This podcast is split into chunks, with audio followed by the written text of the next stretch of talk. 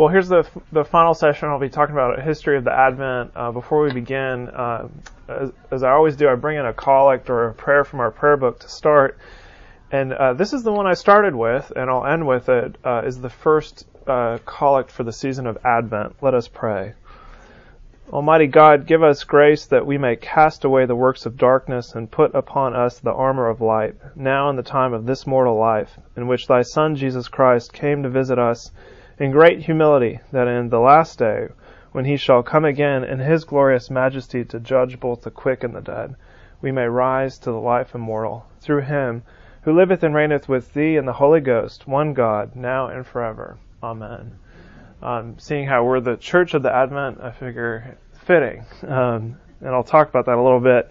Before I begin, so I'm going to give a history of our church, uh, which I've done, I've been working on this project for two and a half years since I got here, um, and I owe a lot of thanks to two people. One is Alice Bauscher. Some of you might know who she is. For years, she kind of served as our a church historian um, and maintained our archives, getting them to a place where she and I were able to last year donate all of our archival material uh, to the public library and their archives department. So it's now public domain. Uh, we decided that's the best thing to do because they're experts on maintaining that material. And grappling that material with it and uh, working with her has helped me to learn our church history. And I did that because I work on, I'm the editor of our church magazine. I hope you have a copy of it. And part of the vision is I wanted to pepper throughout some pieces of our church history that I thought sort of interesting or humorous sometimes. So we needed to go through the archives to do that. The second person um, I owe a lot of thanks to is John Harper, who still comes to church here. He was the He was first a canon on staff and then uh, the vice dean, interim dean as well. And he wrote this book that was published a few years ago. It's a great, beautiful book uh, for your living room. Uh, it has a lot of history in it as well and some devotions. Uh, it's really focused on the building and the stained glass in particular.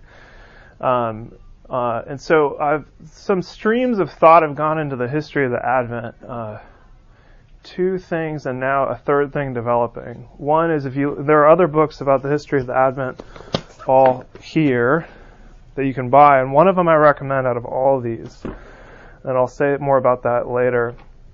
But there are two kind of ways that people tend to talk about the history of the Advent. Usually, and this is how history works, you tell it with the periods of those who were in leadership. So we'll talk about our rectors and deans or those who were acting pastors, sort of marking different periods. I'm going to do a little bit of that today because I'm still in a phase. I'm going through something and to to get somewhere else, okay? So bear with me, which is why I had the screen up here initially, but I decided I'm not going to do that because I don't want I don't want to get hung up on the stuff. I want to get hung up on the themes, really. And that's the third phase that I want to get into. We've focused also on the building and telling our history and the people, but I'm really interested in some themes. What are some themes in the history that inform where we are now and where we're headed? Um, and the reason I want to do that is I don't want us to uh, get hung up on the past and what was done in the past. And churches uh, can easily say things like, well, we've always done it that way. But if you read the, if you read the history of the church, that's not true usually. So much has actually changed. But with all that prologue, uh, I'm going to start with some themes. I'm going to creep into telling you the history of some of the rectors and deans just because that's, in my mind, the way to break it up. If you come to this class, if I ever teach it again, I'll be in a new place, I guess is what I'm saying. Um, so here are some themes. The first one I want to talk to you about is the, the place of the, the church in the city of Birmingham and its history. Um, uh, and uh, really, that's because God has placed us here in Birmingham for a reason. And uh that's important to take note of. That's true for all Christians. Wherever you are, God's placed you where you are. In your proximal uh vicinity, uh you're called to do ministry. And that's true of our church, which was founded with the city um and by many of the same uh, early leaders of the city of Birmingham. The, the, the city was founded in December of eighteen seventy-one by a company called Elyton, which uh, uh, had a lot of property. Uh, it was a post-bellum, so post-Civil War town, uh, which is really important for the, the city's history. Um, uh, it's a really young city for the South. uh, and for the United States, actually younger than my hometown, San Francisco, if you think about it that way, which was founded in eighteen forty-nine. But uh, Birmingham, founded in eighteen seventy-one by Elyton uh, Land Company, and around a railroad line with some prospect for potential iron industry. You all probably know a lot of this history. And the Elyton Land Company, which had four thousand acres right here, which was basically wilderness or farmland with very few structures and the railroad line coming through it, uh, they gave five plots here downtown for the five major uh, Christian denominations. Um, uh, us, Episcopalian, Roman Catholic, Baptist, Methodist, and Presbyterian. Uh, four of those are still here. Uh, the ba- Baptist Church used to be on this same street here, a couple blocks, which is now a Regions Bank parking lot, if you know that lot. The Baptist Church has moved to over by Samford University. That used to be here downtown. There were some other churches that came quickly thereafter, but those were the five initial churches that Elyton gave some property to. And uh, some of the the big names in Elyton, one of them being Josiah Morris, you know, Morris Avenue, by the railroad tracks, right? Yeah. Josiah Morris was an Episcopalian from Montgomery, uh, uh, one of the, probably the wealthiest guy in Alabama at the time. Episcopalian, Saint John's in Montgomery, made sure that the Episcopal Church got the choice piece of property at the corner of the Main Street twentieth and sixth Avenue, and this was a residential neighborhood. Isn't that interesting? There were houses right there, if you look at the early maps. Uh, and that's how churches usually are, right? I mean, you put a ch- church where the people live, not in the sort of financial district that we're in now. But the city's changed in a, dramatically in one hundred forty-four years. But so we were given the prime piece of real estate because a lot of these uh, epi- blue-blooded Episcopalians involved in the Elyton Land Company.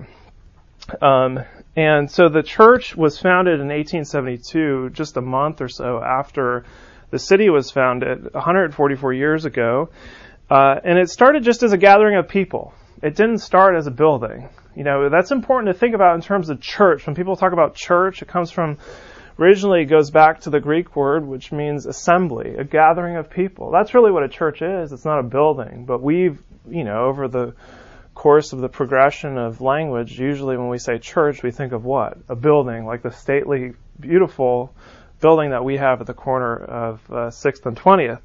But it started as a gathering of people who soon built a, a wooden church.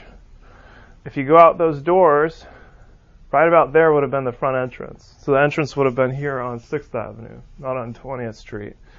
Uh, so kind of the south end of Klingman, kind of toward where the, the chapter room is now. That's where the original wooden, small wooden frame church uh, stood.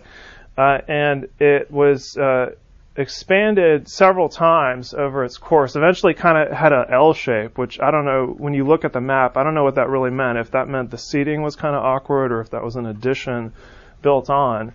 But it was built to eventually seat uh, two hundred people, which was four times the congregation, uh, w- which is an important theme that I want to point out, and this carries on, where the Advent from the beginning had a vision that we're going to grow. We're going to reach more people than we have here now.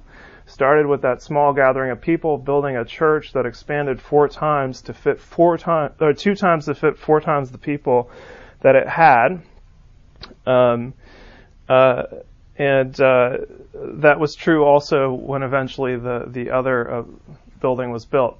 Uh, before I get to that, though, some other things that sort of represent around here that you'll see our interest in our place in the city of Birmingham. One is represented by the, um, and this is why I put it here on the cover, something that I think is kind of tucked away and lost in the chapel on the side. There's a stained glass window of Jesus, and on the s- sides of him is flanked of sort of iron forge building and a hotel, which kind of is a symbolic of the city of Birmingham. Here Jesus is, resurrected Jesus in the city of Birmingham, which is why I highlighted it in this second version of the magazine and got this artist to create this piece of artwork inspired by it.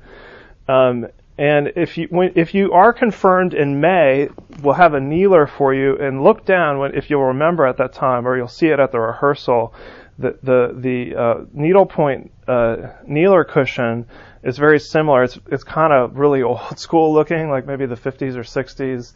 Uh, also, uh, Jesus, uh, resurrected Jesus with kind of a Superman-looking cape and a skyscraper and a factory, a lot like this window, highlighting uh, the the place of the church as the body of Christ in its city, uh, and the, the the the the importance of that. Um, and I sort of so here's that first theme that I'm really sort of honing in on uh, with the Advent and its sort of founding with the city and its place in the city. I want to sort of think of the Advent. Now, it is a parish, it's a congregation, and that's really important. Secondarily, I think we have a place in the city that's a lot like Railroad Park. People have called Railroad Park the um, front yard or living room of the city of Birmingham. Have you heard that? And it's really new. Um, I'd like to think of the Advent being a, a, a church for the city. Someone told me, who's really uh, sort of important here in town, uh, told me, you know, the Advent's the only downtown church I've actually been inside. I've just never even been in any of those other churches. Uh, he, he said, I just feel like the doors are kind of open, that I can come inside the church, I can go in the garden, I can walk down the hallway and go to the bookstore. And so even not as a member of the church, I feel like I can I can go there. I can sort of belong there. Uh, and that open door uh, is really important. We ought to hang on to that. And actually, it's folks like him start to come, they come on Sunday, and they start to become a part of our church body after a while. There are a few things that sort of represent this for me. One is that feeling is our bell tower, which will ring, and that usually, is, I often teach in this classroom, so that's my marker that class is ending.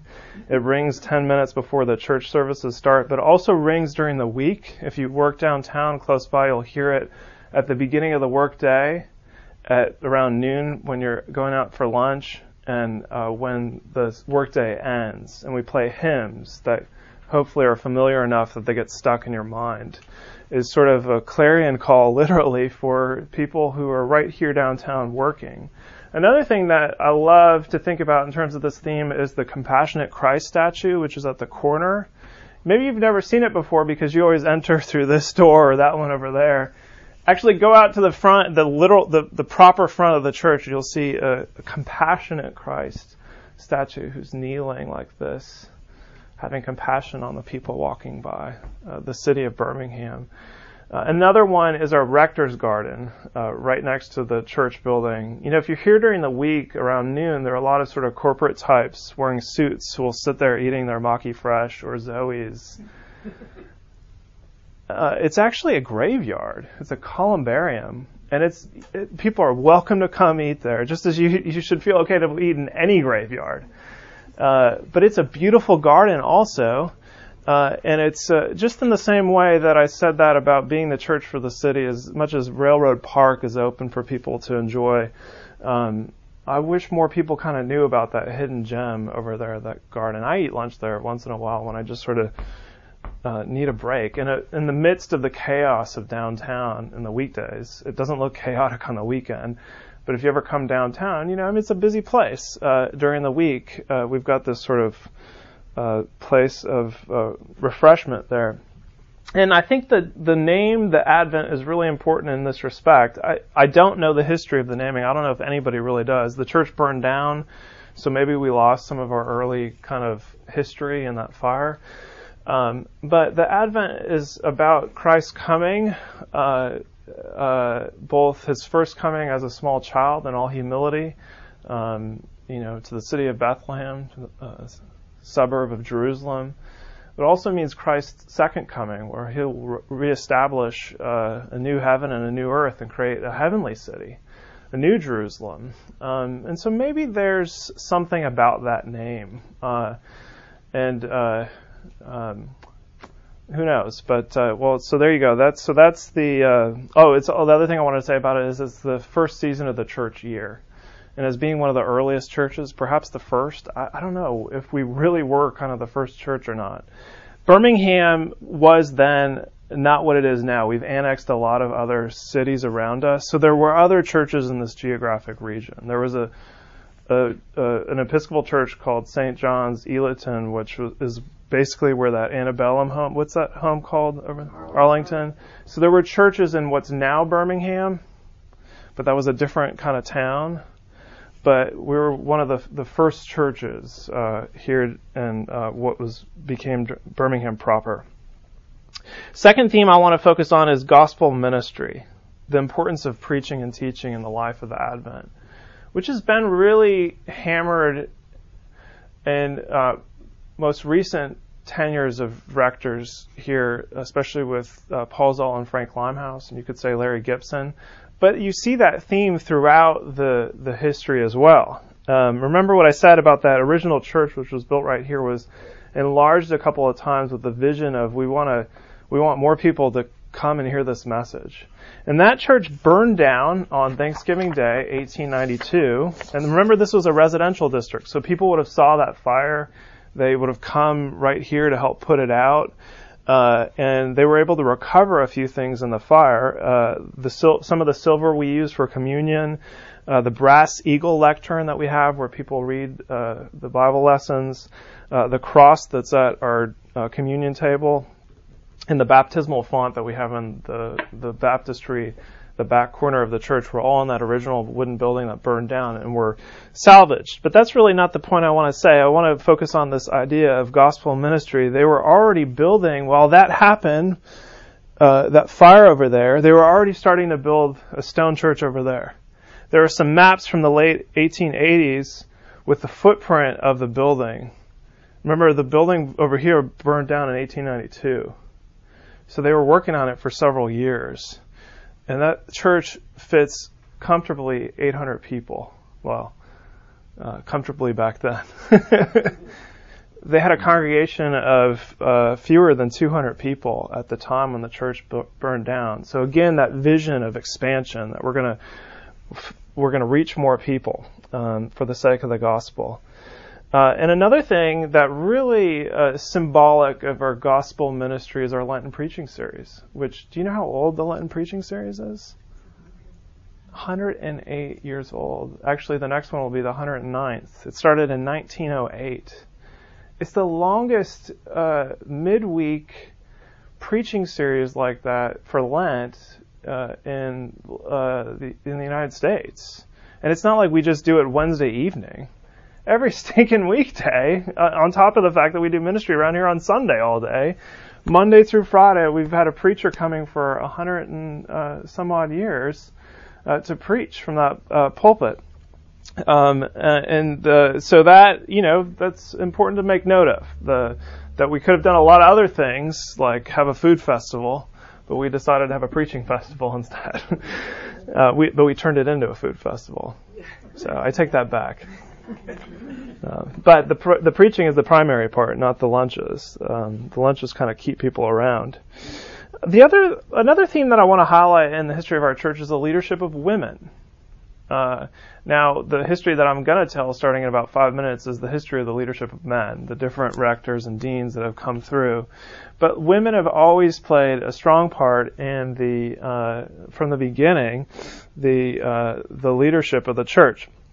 In the early days, they really uh, raised a lot of the funds uh, for the church infrastructure that we have around here. Um, and here's a funny story. In eighteen ninety, they had an event called a kermis, which is like a um, is a dance uh, exhibition. It's not like Dirty Dancing. It's uh, they bring people from European cultures to come and uh, give demonstrations of cultural dance styles from different s- countries in Europe. And the ladies thought this would be a great fun time, educational, and we could sell tickets and and uh, and make some money from this uh, to pay off uh, some debt that the church had and to furnish the church as well. Uh, and uh, the uh, many other churches in town, many of the other churches I mentioned here downtown and, and throughout the city were absolutely appalled by this. Uh, they called it wicked. Uh, the Baptist, Methodist, and Presbyterian ministers wrote a common statement that said, "A church that would do such things for the purpose of making money is rotten at the core." And the Birmingham News came to the lady of the Church of the Advent's defense and saying, "Look, they're just trying to have a nice festival and raise some money." Yeah, were you going to say something? Right. The fire came two years later. Yeah, I bet a lot of people said, you see? See what happens when you have a dance festival? Um, so, uh, well, that was another one. Another one, uh, a year later, the Ladies' Aid Society challenged the building committee, which was made up of men, uh, to get them to pay off another seven thousand dollars uh, note uh, debt that the church had, uh, and said if the men could only just raise five thousand dollars, the ladies will raise two thousand dollars. And the men didn't realize that the ladies were sitting on top of two one thousand dollars bonds already. Um, so they were basically just getting the men to pay off the rest of the debt. And it worked. It worked. Uh, and then another one is in April eighteen ninety-three. Now, this is right after the, the church uh, fire, and they're finishing up the church building, uh, which took several years to build, about six or seven years to complete that building before it would be used for worship, needed pews. And so they held a strawberry festival in eighteen ninety-three, and it went from eight p.m. to twelve midnight uh, on this day in April, and they raised the money for the church pews that we now still sit in today. Isn't that fascinating? Um, they sold strawberries? Yeah, sold strawberries. And it was a festival, so there were probably some other activity. Maybe there was another kermis. Who knows? I've always thought, you know, maybe we ought to have another kermis. Maybe we ought to have another strawberry. I don't know. Um, but we have the Lenten preaching series, which is enough. um, it's a lot of work. Um, and now let me talk about, I've got about, um, oh golly, fifteen minutes. Um, some of the, um, the past rectors. Uh, and, you know, I'm always nervous about this. Listen, I, um, I'm just a soul whose intentions are good. Uh, please don't let me be misunderstood, okay? Now, some of you have been in this church for decades and know more of the history than I do. I've just read this stuff and talked to a lot of people. But I'm trying to tie the themes together as a sort of partial outsider.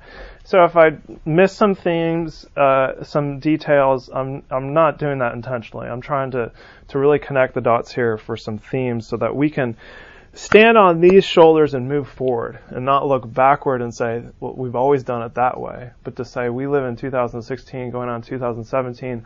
What can we learn from the themes of our past to help us imagine an, a future? Um, things like when they built a sanctuary four times its size. You know, I'm the pastor of our five o'clock community, which is currently about one hundred people or so. We kind of outgrew the refectory. And it, uh, the past three months, we moved into the nave, and one of the things I said, as I told that story, I said, you know, we're just like the early, earliest church that went in that space. And maybe we can fill it too. So you see, that's how you can stand on the shoulders of the past and imagine a new future for the possibility of uh, proclaiming the gospel to new people. So here's some, some, the whirlwind history of past leaders of the church. From eighteen seventy-two to eighteen eighty-two, for the first ten years of the church, there was just sort of a lot of different guys coming in and being leaders, and some of them weren't even priests. The first sort of uh minister of the church was a deacon. Weren't even. That sounds terrible. But he couldn't celebrate communion. So that gives you an idea of the ministry around this place that probably had to wait for the bishop to come through to even have communion. Um uh his name was Philip Fitz, and his portrait is right out those doors. I think it's the first one there on the right. And we based it on a portrait we had of his head and had someone else pose for the body, so that when you look at that, know that that's not Philip Fitz's actual torso. Um, I think it's a guy who's still living. Um, but uh, anyway, so he was the, he was very young, uh, had a, a beard that I envy, uh, and uh, so he wasn't here for very long. And then there were a lot of other guys uh, who came through, and it wasn't until eighteen seventy-two that we had a rector named Thomas Beard, who also had a nice, a better beard than Philip Fitz, who was the rector for fourteen years. Uh, so we went from ten years of sort of a, a revolving door of leadership, uh, which probably laid the foundation in the early years for a real strong later leadership around here, because uh, they had to, you know. And probably maybe even some of that focus on gospel ministry, because it really couldn't have been about, you know, communion all the time, because there hardly ever was communion in the earliest days. You have to imagine. Um, And I'm not saying communion isn't important, but the focus was probably on discipleship and preaching if they had a deacon here the first couple of years. And then Thomas Beard came, and that's a, the first in a pattern of very long-serving rectors. He was here for fourteen years, and we owe a lot uh, to his leadership, uh, him being the first long-term rector. He also oversaw two building additions to that bur- the building that burned down while he was the rector, and then he oversaw the initial construction of our current church, um, which was built during uh, his time, and uh, probably uh, in part uh, due to the sort of industrial and economic boom that finally happened while he was the, the rector. Remember, in the earliest days, this city was just being founded, and uh, there was prospect of industry, but it wasn't until finally during Beard's term that there was economic boom, and used that uh, money to to start building the, the church, which um, uh, grew, uh, the congregation uh, finally grew under his, by the time he left, to five hundred fifty-nine people, starting with fewer than two hundred, but during those fourteen years with that vision of expansion and a space that will fit eight hundred, grew to five hundred fifty-nine people while uh, during his tenure. Uh, But there were economic problems. There were some depressions during his tenure as well. So they started the project thinking they had more money than they had. And that's why it, it took like six, seven years uh, to complete. After him, there was a guy named John Murray, who was the rector for seven years. And he went on to become the first elected presiding bishop of the Episcopal Church. There were presiding bishops before that. They were just appointed by their peers. He was the first elected. And uh, uh, the first in a long line of rectors of the Advent who would go on to become bishops. Uh, for a time, people called this a, a bishop-making church, because a lot of the pastors went on uh, and became bishops. Um, uh, what else do I want to say about Murray? Um, um, when he and he, you know, he was a businessman. Uh, And uh, so he used a lot of sort of business acumen to, to, to, to strengthen the church. And when he left, the Vestry wrote him a note that said, "You leave us the largest, strongest, and most unified church in the whole of Alabama." Um, after him, there was a guy named Quincy Ewing. I don't have a lot of history on him. It seems to be a period of stability. Uh, uh, and then uh, after Ewing, there was a guy named uh, William Evans, who served from nineteen oh seven to nineteen thirteen for six years. And the preaching series got founded uh, under him in nineteen oh eight. Um, uh, I'm going to skip over a, a couple of folks, uh, uh, Middleton Barnwell uh, and Charles Klingman, for whom Klingman Commons is named, and tell you about, after those two guys, there was someone named Charles Carpenter, who served from uh, not only nineteen thirty-six to thirty-eight as our rector for two years, Uh, because he went on to become the bishop, not of another diocese, but the bishop of Alabama. And actually his office was right above us here. And that is an important sort of uh, point in the history of the Advent, because it uh, it was a beginning of a strong uh, connection with the leadership of the diocese uh, and sort of planting the earliest seeds for us to become, now we are the cathedral. The bishop having his office right here on the grounds and being the past rector of the church, continuing to have that strong relationship, uh, got us to a place where finally we'd end up becoming uh, the cathedral of the Advent. And Carpenter was the bishop for a very long time uh, here in Alabama. Many of you probably knew him. You might have been confirmed by him. He's a very large, imposing man. He was a wrestler at Princeton. When you walk out those doors, the portrait you'll see straight ahead is him, and it's the largest one.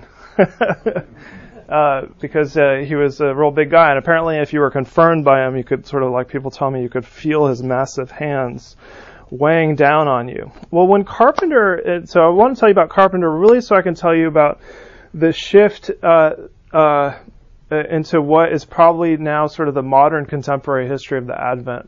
Him leaving to become the bishop, he uh, he called a guy named John Turner to become the rector of the Advent, because Turner uh, was the, the rector of a church up in Gadsden who was known as the best preacher in the state of Alabama.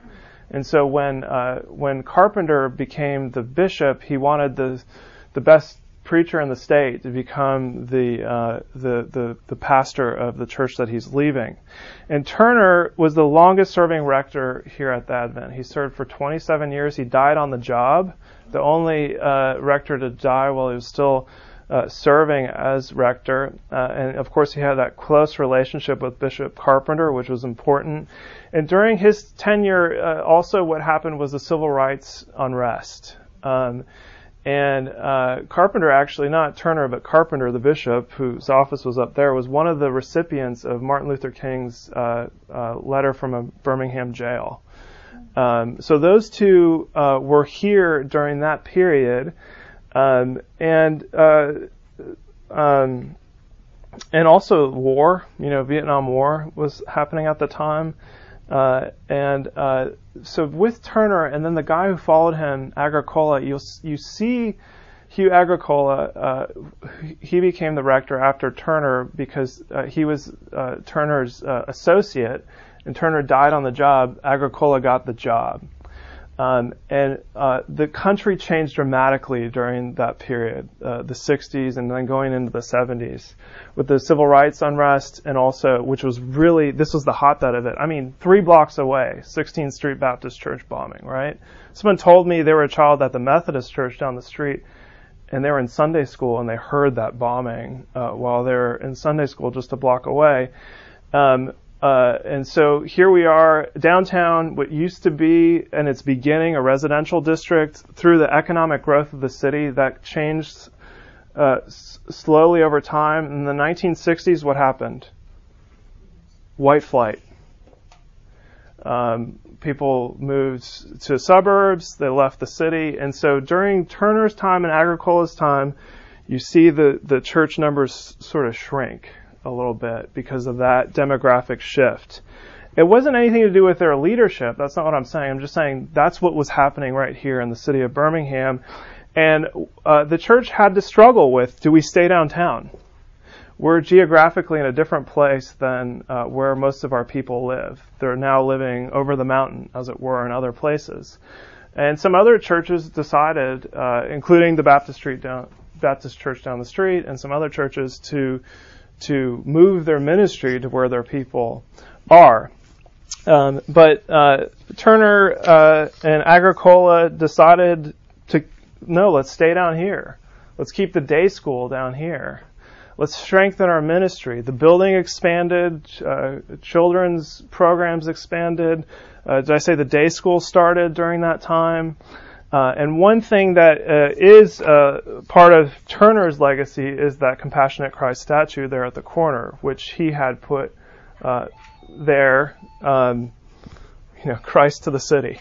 Um, uh, so, so, um, so the the church decides we're here to stay downtown where we've always been. We're going to not only continue our ministry, we're going to expand our building. If some of you were here back in the day, apparently these were all different kind of buildings. You had to go down steps and go outside, and it was real awkward. Uh, it's only been in the past several decades that all these buildings have been connected to become sort of one continuous campus. Um, uh, and so after uh, Hugh Agricola, uh, who served for eight years after Turner into the mid-seventies, uh, Brinkley Morton came. And he's the guy, if you look at the portraits out there, who has all the the military ribbons on his stole. He was, uh, not only was he a World War Two hero, uh, he was a state senator in the s- state of Mississippi before finally becoming an Episcopal minister, uh, and eventually becoming the rector of the Church of the Advent. And I think he brought a lot of that, um, institutional mindset to, uh, to the Advent, because after that period of, uh, civil unrest, social changes, and white flight, the church shrinking a little bit, under uh, Brinkley Morton, him bringing his sort of administrative mind, the church blossomed. Uh, it went from like eleven hundred people to sixteen hundred people in the nineteen seventies. And a whole new generation of people here at the Advent probably owe it to Brinkley. A lot of people who are still here probably owe it to Brinkley Morton's leadership uh, for being members of the Advent. Um, uh, and, uh, Um, uh, and also, uh, the, his wife, uh, played an important role in bringing the Lenten Lunches uh, back. There's been a, a, a history of the Lenten Lunches kind of having something going on during the Lenten preaching series, but it wasn't until the nineteen seventies that it became what it is now today, where it's the solid thing where we serve lunch uh, every single afternoon. Uh, what else do I want to say about Brinkley Morton? I'm probably missing something. Um, oh, under him, uh, in nineteen eighty-two, the church became the cathedral. Uh, so beginning from that kind of pattern with uh, Carpenter having his offices here on uh, the campus for thirty some odd years until finally with Brinkley Morton, us becoming a cathedral. Uh, but that, the important thing about that is that we decided in that time to continue to be a parish church. That's why we're called the Cathedral Church of the Advent and not the Cathedral of the Advent. We don't want to merely be an institution. We don't want to merely be the sort of chapel to the city of Birmingham. As I said, it's an important thing. But most importantly, we're here because of us. You know, we're the parish family. Um, so Brinkley Morton, uh, under his leadership, we became a cathedral. After him, there was a guy named Larry Gibson, and that's another change uh, in, I think, the tone of the Advent. Uh, through the course of Larry Gibson's time here, he'd probably say he became a Christian. I don't know if that's apocryphal or not, but some people have told me he preached almost like A, a sermon from the pulpit where he was kind of like, I've been converted, let me tell you this message, and got everybody to kneel, like an altar call. And that was a, a real significant shift in the tone of the Advent from being uh, sort of a, a good, uh, broad church Episcopalian place to really being more of a sort of evangelistic place, uh, um, really uh, hammering home the message of the gospel finally with Larry Gibson, who was also, like Brinkley Morton, a very administratively minded guy. He went on to become the rector of Saint Martin's in Houston, which is the largest Episcopal church in the United States. So that tells you a lot of the the sort of mindset that he brought here to the Advent, which saw further expansion under him and programs, Christian education. I'm running out of time. But it's actually a good note to end on, because after him Uh, came Paul Zoll, then Frank Limehouse, and now Andrew Pearson. And I think Brinkley Morton's leadership, and then finally Larry Gibson's leadership, and you could say even John Turner's leadership, paved the path for what we saw with Paul Zoll bringing a very sort of Protestant reformational teaching, not just merely evangelical, that continuing with Frank Limehouse, and now for sure with Andrew Pearson, Uh, who's young enough to possibly serve as dean here as long as John Turner was the rector, um, which should bring some stability. Uh, and also uh, a new thing that I see with Andrew's leadership is not just the sort of pulpit proclamation gospel ministry, but a renewed focus in discipleship. Um, and uh, one thing he's been talking to us about for over a year now is this book, The Trellis and the Vine, which I think is going to be emblematic probably of, if I could sort of be prophetic, of Andrew's uh, tenure here is not just gospel ministry, but also discipleship ministry, which is why uh, we're, we really uh, invest in you all here in uh, this class, the Inquirer's class. It's why I've handed out this list of books if you want to study more and not let this be the end of your in- story as an Inquirer. Um, and if you want someone to read these books with, you know, let me or Sandy now or Fontaine Pope, who's our small group uh, director, um, to really dig in, um, because growth comes probably not just from a class, but finally taking ownership over your uh, learning as a follower of of, of Christ. Um, so that's what I have to say. And the book that I have to recommend is the one at the bottom. There are all these history books that I pointed out that you can find in the bookstore, John Tur- Turner's beautiful, uh, John Harper's beautiful book. Um, there's a Lenten Lunches cookbook, which has a history of the Lenten Lunches. Uh, there's a very early history, Church of the uh, Advent, by uh, um, a woman uh, named uh, Mitty Owen McDavid that you can only find online. And then finally, this lady named Rebecca Rogers wrote two books. There's a newer book, but I'm going to recommend the older book, because the newer book, even though it's expanded, it's a lot of the same material, There's a lot more information about the diocesan history in this one and our place as a cathedral.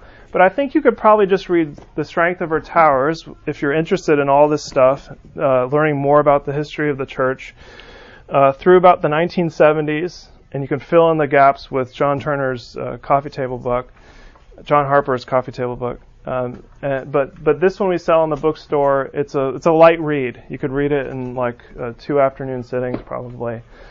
Um, so uh, with all that in mind, I hope you'll come to the luncheon next week, and uh, let us pray. Heavenly Father, I thank you for the, the cloud of witnesses that have come before us here in the city of Birmingham, especially the congregation of the church and uh, Cathedral Church of the Advent. Lord, help us um, to learn uh, from them and their ingenuity, uh, their imagination for what's possible, and becoming uh, uh, hearers of your word and uh, followers of your Son, Jesus Christ, in whose name we pray. Amen. Amen.